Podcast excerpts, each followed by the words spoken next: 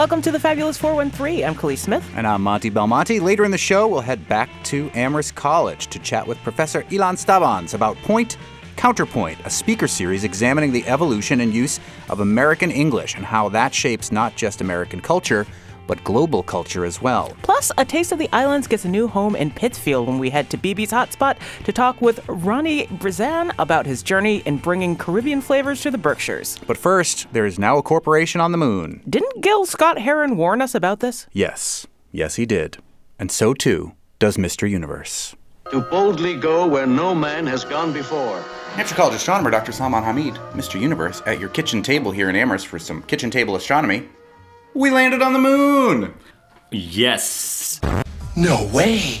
That's great. We landed on the moon! Uh, I, I would say we limped our way to the moon. We trip landed on the moon. that, that is correct. And, and by we, we mean uh, the US landed on the moon for the first time in 50 years, uh, roughly in 50 years. Uh, last time was Apollo 17 in 1972. And this time, uh, it's a private company, Intuitive Machines, that landed a spacecraft on the moon. Maybe not too intuitive because it ran into some problems, which I'm sure we'll get to. But Yeah, so so this is one of those things where it reminds you how difficult it is to still land on the moon. People go like, "Oh, you've landed on the I mean, how hard would it be?" Well, it's still very hard. And there was a Russian mission that failed. Uh, m- more recently, uh, the Japanese mission that tilted on the side as well. Uh, there was uh, an Israeli mission that had failed a while back. Uh, but there have been some successful landings as well. Uh, Indian mission Chandrayaan that landed last year, and Chinese missions have been very successful. And so it just tells you the record is roughly, I think, 50 50 in terms of what you land. So you cannot yet want to send humans there with a 50 50 chance. Hey, you're going to make it or you may not. well, why is it 50-50 when we did it allegedly so many times in the in the Apollo program?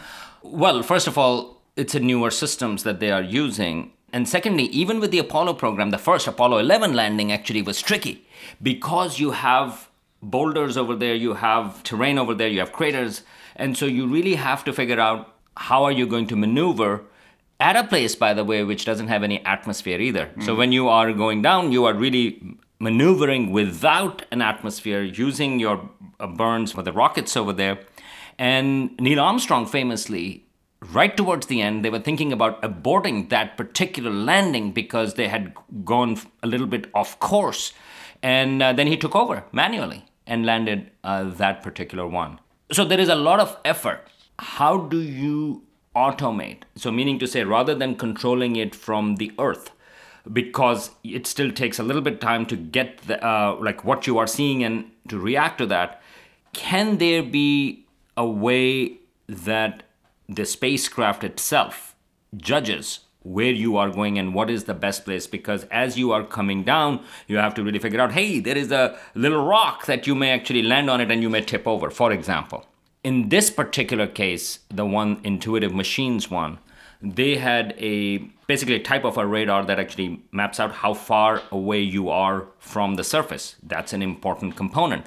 But right towards the end, they found out actually a day before or, or even less than that, that that wasn't functioning. And so they actually were really worried about how they are going to do the landing. But the spacecraft was also carrying some payload, including six experiments from NASA, or six instruments. And one of them was an experimental thing to actually do this type of measuring the terrain and stuff like that. So actually, they used the payload that was on the spacecraft. They had to switch it on and use that. They actually extended the landing, I think, two hours. There was a two hour delay because, in order to do that, this is where some of the cool stuff comes in. they actually had to upload a new software patch because now they were using a different one to land.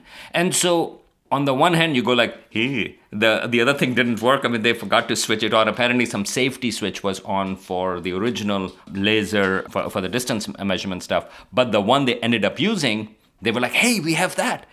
But then they had to send a software update. And in order to do that apparently uh, th- th- th- it took some time to figure that out but they ultimately did. I, I was watching it live stream for that. I mean, in some ways, it's a little anticlimactic because you're, you're not seeing like the live feed from the spacecraft. You are seeing people seeing the instruments of what's happening. And it was like, okay, well, they've landed, and now they go like, okay, now we have to wait until the spacecraft sends you back a signal. And here there was a delay, and it was a longer delay than they expected. And, and then finally it came in, and it was like, oh, it's a little bit of a weaker signal, but okay, we have landed. And then everybody had to clap and things It's like always fun to watch those nerds in, in like mission control clapping when something lands. I love it. I get all emotional. Today, for the first time in more than a half century, the U.S. has returned to the moon. Today, for the first time. Uh, uh, absolutely. And so it turns out what happened in this particular case is that this uh, lander, Odysseus, it's actually pretty big. It's 14 foot tall. And I should mention one other thing regarding this is that this is also a landing close to the lunar South Pole. This is the farthest uh, landing in the South Pole that humans have ever done. So this is again tricky, and the reason why we are going to the South Pole is because that's where there are these permanently shadowed regions, meaning to say there are places where the sun doesn't shine.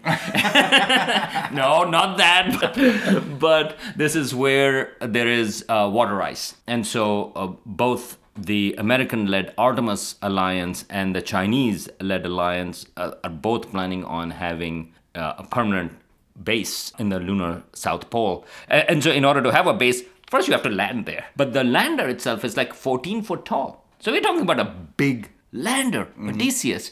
And it turns out it has six legs, and they think what happened was one of the legs got tripped over while coming down, and that's why it fell on its side. It's still working. But it's lying on its side on the moon. A little bit, yes. They are still figuring out uh, information, uh, more, more information about it. Its solar panels are still working. All the other good stuff. It's all charged up. It's like if It's you just had lying, a it's just lying on its side. It's relaxing on the moon. yeah. I mean, like you know, it, it's it's like it's its cell phone is still working because hey, that's all charged up. It's a little sideways. Interestingly, they did have another payload. It was called Eagle Cam. This was designed by students at uh, Embry Riddle Aeronautical University. And originally, the plan was that as the spacecraft uh, Odysseus is the lander is coming down, it would actually spit out this Eagle Cam, and it's going to go out of the spacecraft and then watch, take pictures of the landing. That's cool. And that's what everybody was expecting. That would be really cool. But because of all these navigational problems, they actually didn't uh, take it out. So that's the one of the reasons why we don't have amazing pictures of the surface. Uh, other than that, I think they released one picture, but we don't have more pictures from it. However, they do think that they are going to actually still uh, get the Eagle Cam out, and then we will have some pictures from the ground. We're gonna have pictures of Odysseus lying on its side on the moon, which would be fun. Montague Community Television used to have an eagle cam that was a camera in a bald eagle's nest on Oh, yeah. Barton Cove. And you could watch on MCTV what the eagles were up to. And sometimes they'd like bring a cat into the nest and they were like, we gotta shut this camera down. Not a cat. Yes. Oh. eagles will eat anything. so people were like a little bit freaked out by it. Today, the very fiber of our industrialization is under attack from a small, subversive group of namby-pamby conservationists. And then there was some destruction. That I think a storm took down the eagle camp, but that's a different type of music. Okay, all right. Equally as cool. And UMass has one too, right up on top Oh yeah, of because the there's a falcon. library. The Falcon, yeah, top Falcon Camp, Cam, yeah. God rest the uh, the owl of Oh, New yes, York City please. that passed away too. People love that owl. Uh, that is correct, Yeah. and, uh, and and sad because it, the way it passed away. I mean, like you know, you go owl passes away, that's fine. Yeah. But it hit a building, so Yeah, right. that it choked on the over. Tootsie Roll center of a Tootsie Pop. One, two, three, three. You remember that commercial? Anyway, anyway. so again couple of things regarding that uh, the spacecraft is going to be even though it's charged it still has about roughly two weeks less than that about 10 or 11 days until the nighttime starts over there and when it's night it's very cold and the equipment is not designed to work in those conditions so they will have to do all the science in the next 10 12 days so there you have it but this is just the beginning uh, because just recently, last month, one of the missions failed. That's the Astrobotics uh, that was going over there. And that was another private Private American partnership mission. with NASA, right? And then the Japanese mission, which was called SLIM, the explicit purpose for that was to make an accurate landing. And they actually did end up, even though it's on the side, but it turns out that it actually landed within a football field range, which actually is amazing because, again, if you are planning on sending humans or others, your landing has to be really accurate. Or if you are sending material cargo uh, for astronauts or for the base, it has to be really accurate. And so, a slim spacecraft for Japan that actually worked it pretty accurately. And now you are going to have a lot more missions. There is a Chinese mission, Chang'e 6, and that's a really exciting mission because China is the only country to have made soft landing with a rover on the far side of the moon. And now they are planning on returning samples from the far side. We've never had samples from there. This would be incredible. And as you can imagine, far side, because that's the side which Earth never sees, uh, that is hard because you cannot communicate directly from Earth, but instead you need actually a relay station in order to communicate from the far side. And China was successful before, and with Chang'e 6 mission, that is what they are hoping to not only be there, but then the spacecraft is going to launch from the far side and then come back to Earth. Wow. And Intuitive Machines, I think, has one more mission planned this year. So there's a lot of stuff that will be happening. And from astronomy perspective, I should mention that this particular Intuitive Machines mission also include a couple of astronomy things because the far side of the moon in particular would be great for radio astronomy, for example. So, uh, so there is an instrument that actually looks for what kind of interference you might be seeing, for example, from solar particles, how much interference you would get for radio astronomy and things like that. So, moon can open up new kinds of avenues. So, even though, and I've we've talked about it, we have a lot of reservations about the pure commercial nature of that. Uh, nevertheless, you also have benefits in particular for the type of astronomy, the type of science you can do from the moon, which you cannot do from other places. And in fact, there is already the, uh, some conversation about how to protect the moon for science purposes. That if you have construction or if you have other things going on, is it going to disrupt the potential for using moon for astronomy, including the problem that we are facing here on Earth, and that is all the satellites here on Earth same thing is going to start happening on the moon as well. So astronomers are being a little bit more proactive about that. All of this public private partnership with NASA, all of this with the Chinese, all of this with the Japanese and Indian as well, all leading up to permanent bases on the moon. Yes, and Artemis program. This is the American Alliance. They are planning on sending humans back. I mean, I think the humans with an orbital program or, or a uh, mission, that is, I think, in the next year or so. They thought of 24, but that has been postponed, I think, at least till 25, if not 26. And then after that, the third one is supposed to expected to get down on the moon, on the surface of the moon in the lunar south pole. And so is the Chinese. Uh, they are planning on having other missions to the moon to get more information about it. They're going to be going to the South Pole as well. But ultimately, there are plans to land taikonauts. So those are the Chinese astronauts before 2030 or around 2030. Does this all feel like Hollywood and how we just like to remake movies? Like we already did this 50 years ago when we landed people on the moon. Why why is this exciting? Why is this something we should be pursuing? Well, like I know Dune was great with David Lynch, but maybe it maybe this Dune and, and we are That's going a to talk take. about that. Are we are going to talk about next week? We gotta Oh, talk about Dune, I'm yeah. excited about Dune. I must not fear. Fear is the mind killer. But uh, well, there are a couple of things. First of all, the first time humans went to the moon, there wasn't much scientific motivation for that, or even commercial motivation for that. It was really driven by the Cold War. listen to the Moonrise podcast from the Washington Post. Unbelievable. Excellent podcast. Uh, really fantastic. And and so it was re- so it was really driven by that. And now there are other reasons why humans are going. The reason why we are going back now there are potentials again as i mentioned from purely science perspective also. Technology has gotten cheaper so you can do a lot more stuff uh, on the moon. But also there are commercial interests. And this time it does look like that the moon it's not the destina- final destination but rather it is going to be a place with which humans can plan from trips to mars and beyond all of that said it sounds that well inside of me is excited but outside of me is also a little concerned about those things as well because this type of return to the moon is being driven by commercial interests. And it may come as news, but the way capitalism uh, has worked here on Earth, the way we have uh, really exploited the resources here on Earth, that really causes concern in terms of what kind of values we are going to bring to the moon and beyond. Because once you set up, I mean, this is a chance for humans to really set up, perhaps, that hey, on the moon and for other heavenly bodies, we are going to bring new set of values, the values that don't prioritize profit, for example.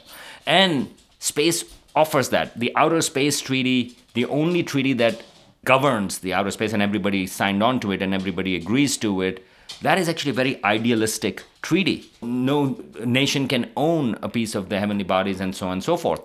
And the plaque, the Apollo 11 plaque, and the later ones too, they talked about we come in for all mankind. Yes, there are complications. This was driven by the Cold War, and we meant Americans come for all mankind, so on and so forth. But there is also a genuine humanistic element to it, which a lot of people subscribe to. A lot of people who are not Americans and who were not part of the Cold War in that context, they got really excited about that. And so there is this element that we can be better when it comes to space because you cannot see boundaries from space, you cannot see borders from space. Now, one thing that can severely undercut it, and I would say two things. One is commercial. If you go like, yeah, we come in for money. And so it's the gold rush that was, and again, people use uh, the language of the frontier, and so it becomes the final frontier. So that is one aspect to it. And the second is militarization. And I think that we have to be very careful about because slowly the low Earth orbit, because of Space Force and because of Chinese, because of Russians and so on and so forth, slowly those things are becoming a little less clear cut. And then you would have moon basically become a suburb of the Earth in the space context. And so if you have military satellites here on Earth, you can imagine placing things on the moon which are outer space treaty prohibits, for example, nuclear weapons and so on and so forth. Which Putin has tilted towards wanting to do. Right, and so did the U.S. You know, on the moon at least, like you know, and and so I think those are things that we must push. We must push now. It is not about once there is a base, what's going to happen. It's about it right now. Uh, one of the payloads right now, the commercial payload, is about cloud computing because they think that actually uh, this is a private company that uh, has that on Odysseus on the mission right now with intuitive machines because they think that you can actually store information over there and that may be safer from hackers and so on and so forth uh, on the moon. You can imagine some of these things being used by the military, which you won't even hear about. Like, you know, so I think I think we all have to really think about and get engaged with. I would I would almost connect it with the environmental movement. Yes, environmental movement has been great, but it has been a little bit late. I think with space aspects, we have to get involved now. We have to shape what's going to happen rather than react to stop something from happening. I think we have to shape the way humans are going to behave on the moon and beyond. Soon, we'll explore the bevy of native and non native English speaking authors participating in Point Counterpoint, a series that is taking a look at the many forms of English and how they shape not just our democracy, but culture as a whole. But first, we'll head west to get a little sunshine on our plates during these dreary days at BB's Hotspot in Pittsfield. You're listening to the Fabulous 413 on 88.5 NEPM.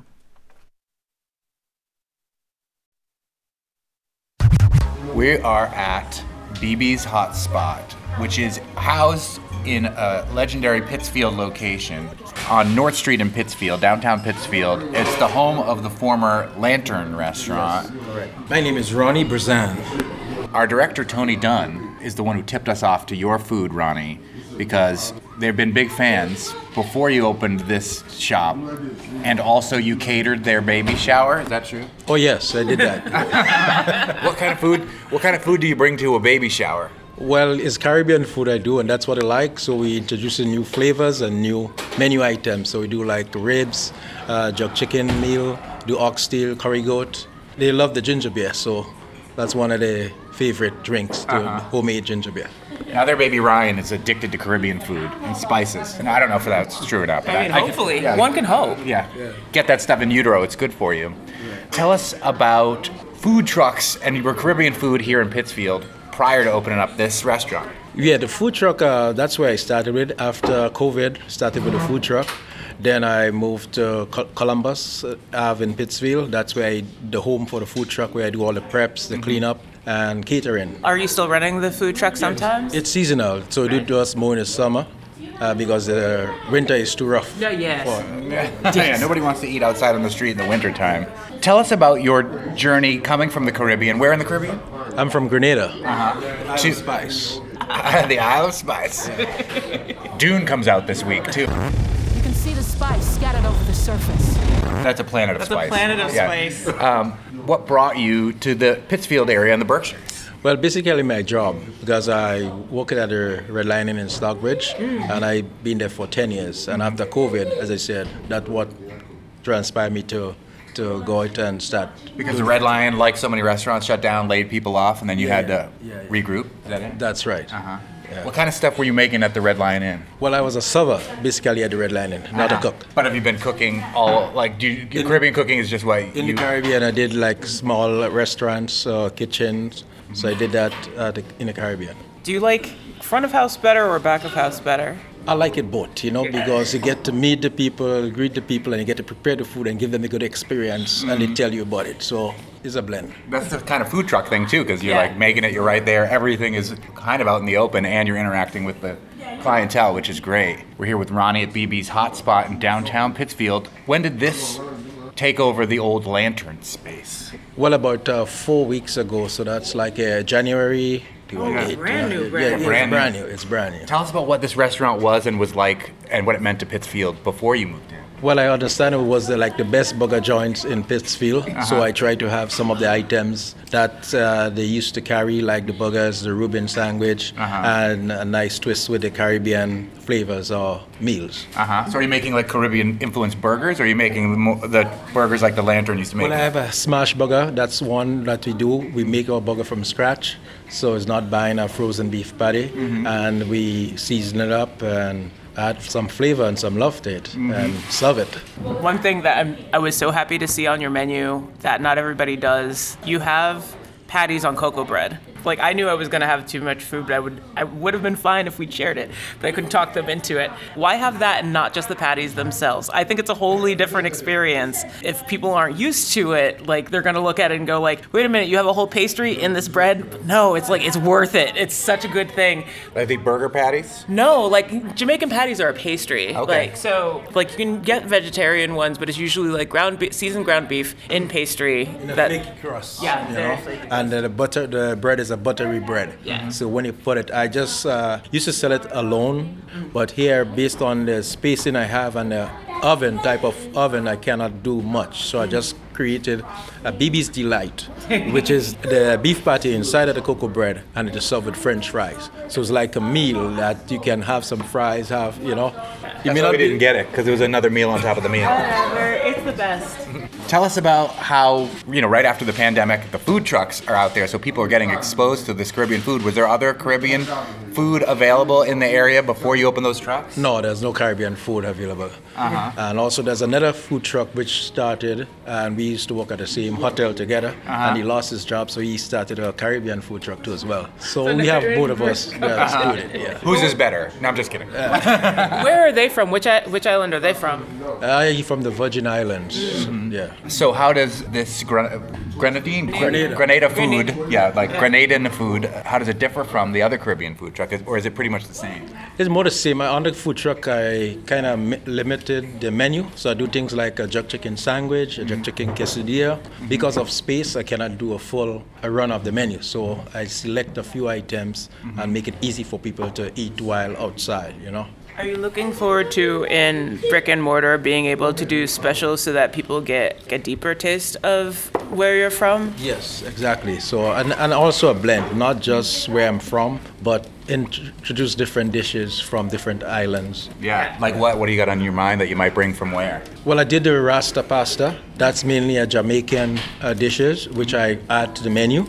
It is a learning experience because as fast as you go, ideas came in inspiration. People request certain things, Mm-hmm. and there's some things they do and some things I just stay away from doing because, like for instance, a lot of people ask for roti. Mm-hmm. That's the things you ah. get in the Caribbean. Trinidad is Yeah, one of the popular places was, you do it. I it. was literally going to say, are you gonna do doubles? Because like, please do doubles. Yeah, That's a lot of work, you know, and then I know. n- don't have much experience in it, so I kind of stay away from it mm-hmm. until I get someone who can do it. I can hire them and have them make it for us. Tell me what the experience has been like. I'm sure Caribbean people hear that you're here and they come in because they want a taste of home. Has that happened? Well, a lot. Of, there's not a lot of the Caribbean people around this area, Yeah. so they kind of limited. So more the American people, I have to introduce it to them. Mm-hmm. For instance, I do the jerk chicken meal. I kind of have to turn down the heat on it uh-huh. because if I'm going to put it up high, you know, they wouldn't enjoy it. So I put it way by they can enjoy it, and some people ask for it, Yeah. so I can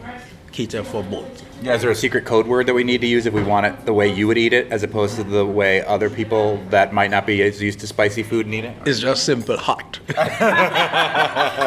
Some like it hot. I like it hot.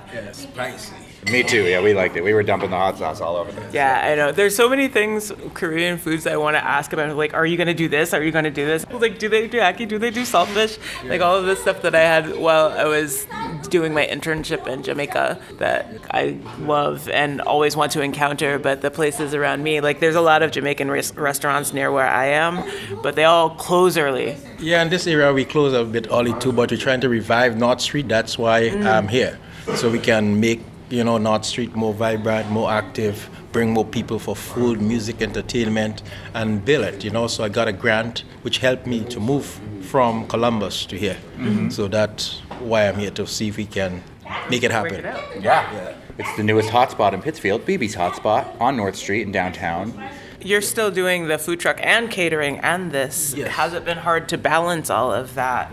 No, as I said, it's a learning experience, and more you manage, is more revenue you're bringing. Another thing is based on the space. On the kitchen space at this location is a bit uh, small, so there's not much I can do comparing to the catering spot in Columbus. So I have to kind of balance it out as to manage my menu because you don't want to put too many things on the menu and then you cannot deliver good mm. service. And Yeah. I rather do good service. So I got the oxtail and the coconut rice and red beans and collard greens. You got, Curry goat.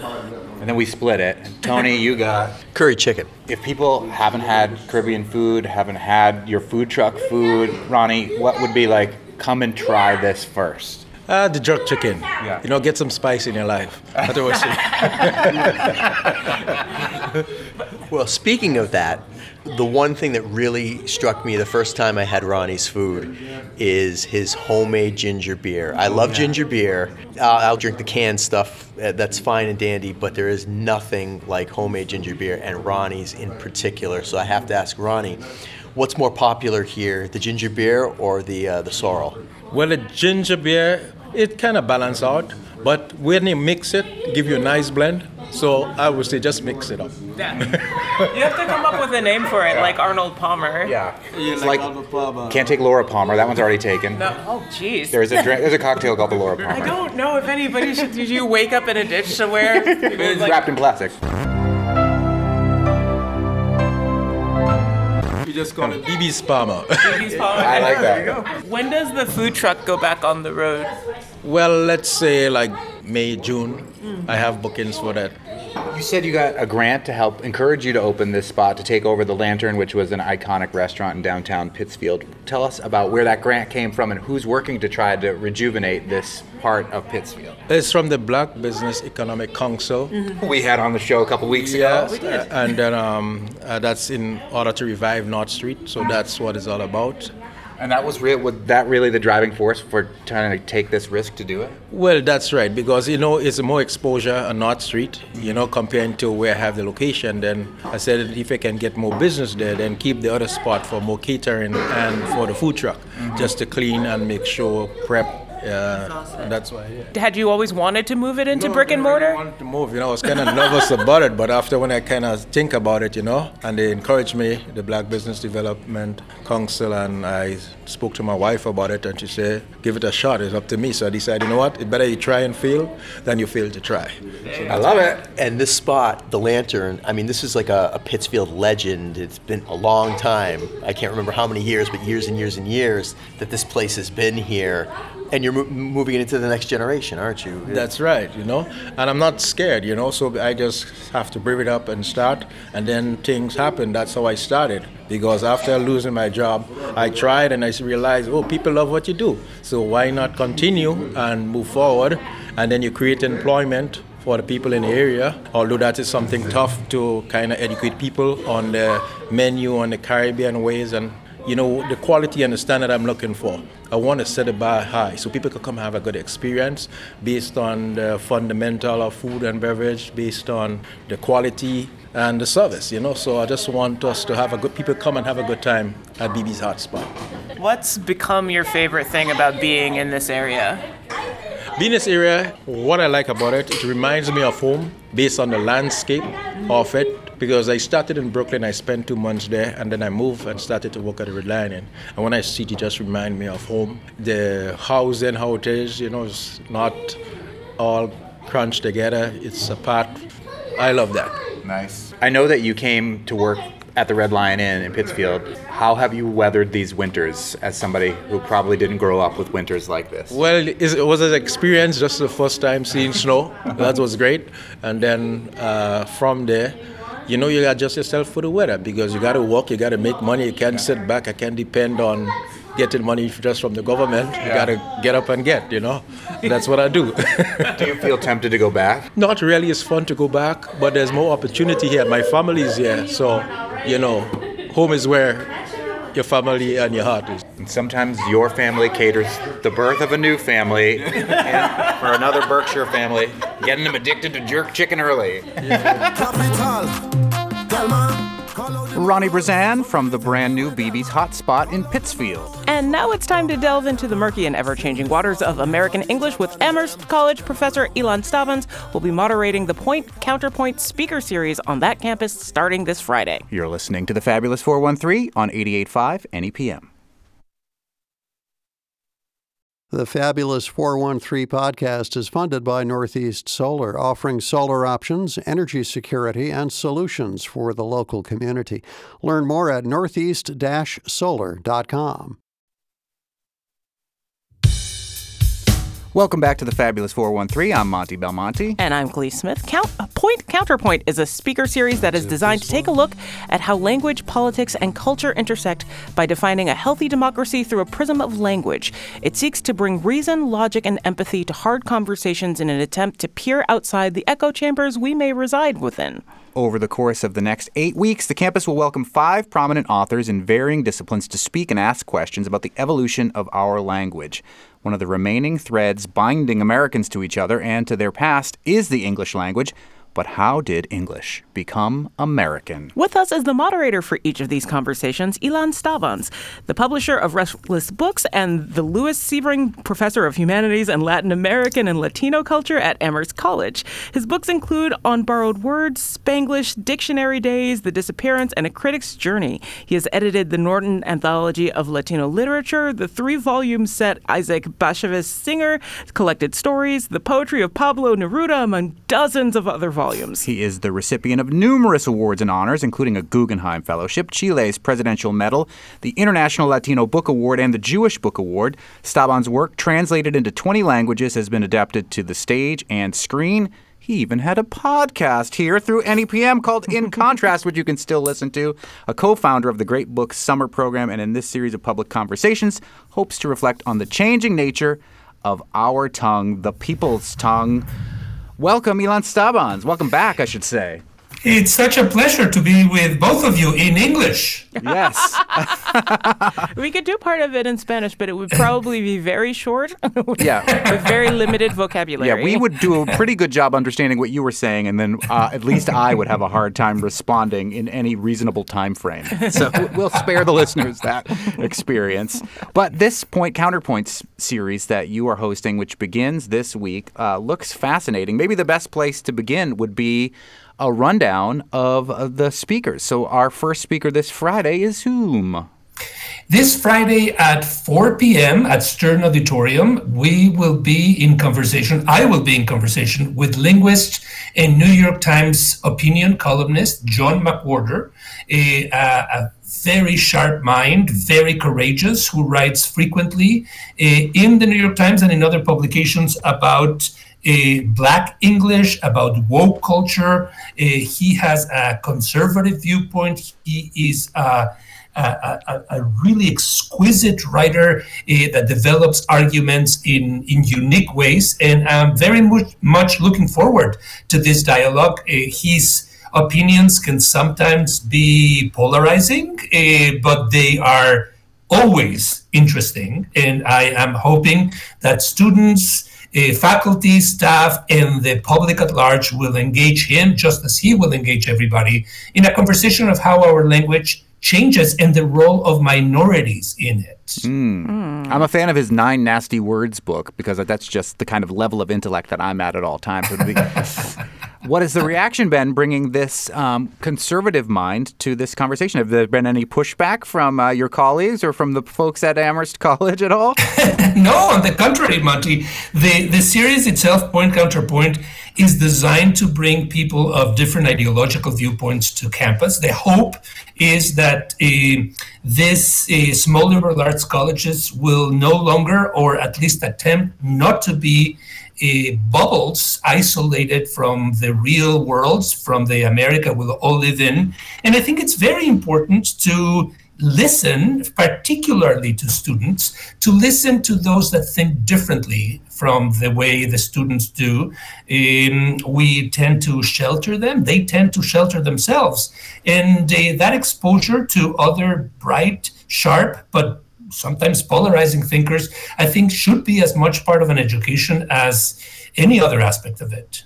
Was that at the core of the start of the series? Because this is not the first year. This is like the sixth or seventh year of this speaker series. Yeah, this is exactly true. Uh, this probably is like the fifth or sixth. I have lost count. I have myself a, been the curator or the host of the three or four. I have lost count on that one, on that aspect as well. And uh, my colleagues, my wonderful colleagues, uh, different uh, persons have also done that job. Uh, yes, the, the goal started, the attempt started uh, in 2016. It was um, an initiative that actually, Kaliis came from the alums uh, to encourage us after that very traumatic, life changing election that uh, we all felt uh, had uh, shaken the earth underneath our feet that the goal would be to better understand what is happening in the country in all quarters, in all walks of life. And so it, it the, the purpose is to bring uh, people from different political viewpoints and I guess uh, that is why it can be controversial. On, on one or two occasions, we have needed to have the police at these events wow. just to make sure that uh, nothing happens. But fortunately, they have been very civil and uh, very polite, if also uh, very challenging intellectually. We're speaking with Ilan Stavans, who is the host and moderator and curator of the People of the Point Counterpoint series, The People's Tongue, which will begin this Friday at the Stern Auditorium at Amherst College with John McWhorter, with John McWhorter, who is a linguist and a New York Times opinion columnist.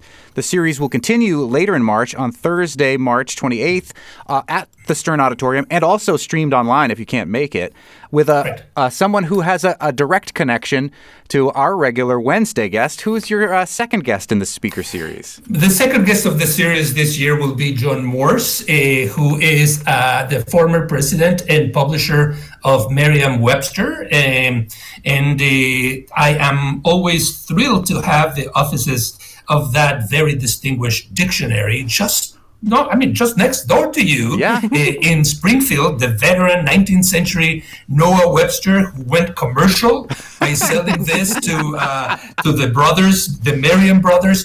And, uh, you know, dictionaries often die because they don't get new editions. And what the Merriam brothers did was promise that there would always be new words coming in. And uh, the staff in Springfield does a superb job. And John Morse, who was at the helm of this uh, major ship, a cultural ship in American culture, will be with us discussing what makes it in and what doesn't in, mm. in a dictionary. Uh, what is the process of selecting words? And does a dictionary have any political viewpoint? Is there somebody behind telling us, don't use these words because they are dangerous and you might fall into the abyss and never, never seen again? I hope, or never spoken to again. I, hope, I hope you also get to talk to him about the shift of language to digital context because that Absolutely. movement happened with him also. That that Absolutely. happened under his purview. Yeah, this is crucial. This um, dictionaries indeed survive these days because they are online, and words used to take months, if not years, to from the moment they appear on the street to make it be included in a dictionary. And uh, I was told by one of the staffers of the Merriam-Webster that the word that has uh, moved from street to pages the fastest in the history of the Merriam Webster dictionary is COVID 19. Mm-hmm. Literally showed up in, I don't know, end of January of 2020. And by the second week of February, it was already there with a definition and being uh, looked at and looked for and challenged. Because one of the things that we always do when we look for words in the dictionary is we say, really this is the way you define a word you, you, you kind of uh, have your own definition do your own mental uh, platonic dictionary competing with the real one we're speaking with Ilan Stavans, who will be hosting the Point Counterpoint series beginning this Friday at Amherst College. We'll talk about the next three speakers in the series uh, coming up after the break, including one who is a super famous author uh, that will be the first April speaker in the Point Counterpoint series. You're listening to the Fabulous 413 on 88.5 NEPM.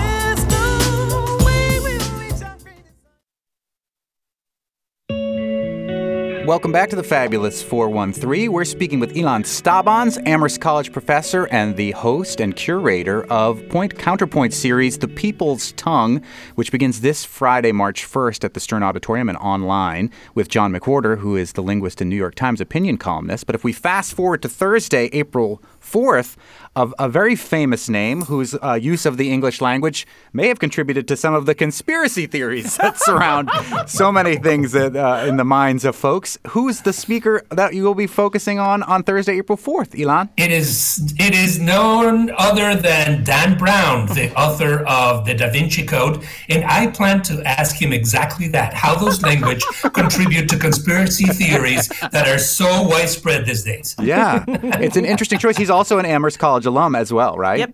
He is, yes, yeah. I think we did either something very well or totally disastrous, but he is an alum. I admit that I've never read or uh, seen the movies of that, but I do every time think about the Constitution, whether there is like something hidden underneath it or secrets. So that'll be a very interesting conversation, I'm sure. Um, you also have um, a poet and translator who is coming uh, later in April on Thursday, April 18th, whose uh, history I think will connect to a lot of things that are going on politically right now.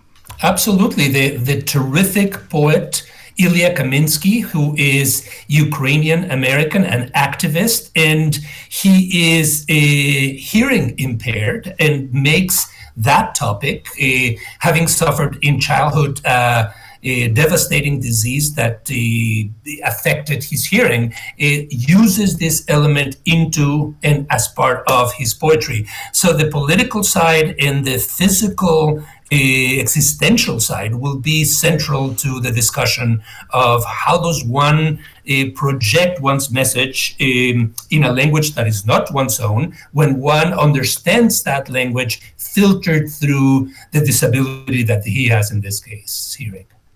And the last speaker. I'm so psyched about this one. Yeah, my wife just read uh, one of her books and absolutely loved it. And she has very uh, local connections as well, right across the river from Amherst College. Who's the final speaker in the Point Counterpoint series? The last one is Ruth Ozeki, the terrific writer and filmmaker and Zen Buddhist priest who teaches at Smith College and is a superb novelist who explores the immigrant and the Japanese American experience in unique and delightful novels. Um, she will be talking about silence uh, as an intrinsic part of our language.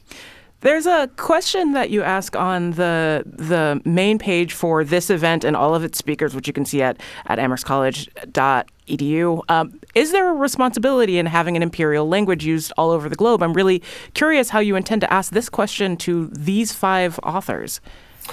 I, I, think it's the question, Kaliis, that really motivates the curating, the hosting of this year.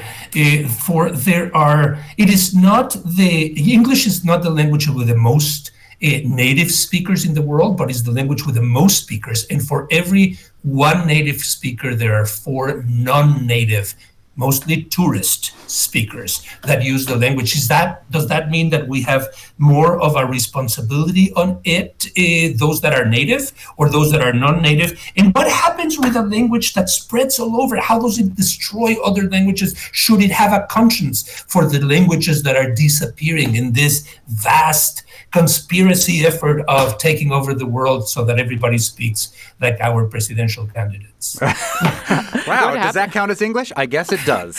Yeah. Like, Unfortunately. What happens to your language when it becomes the Rosetta Stone, right? Yeah. Exactly. And Dan yes. Brown writes about it, I think, in his books, and then we. oh yeah.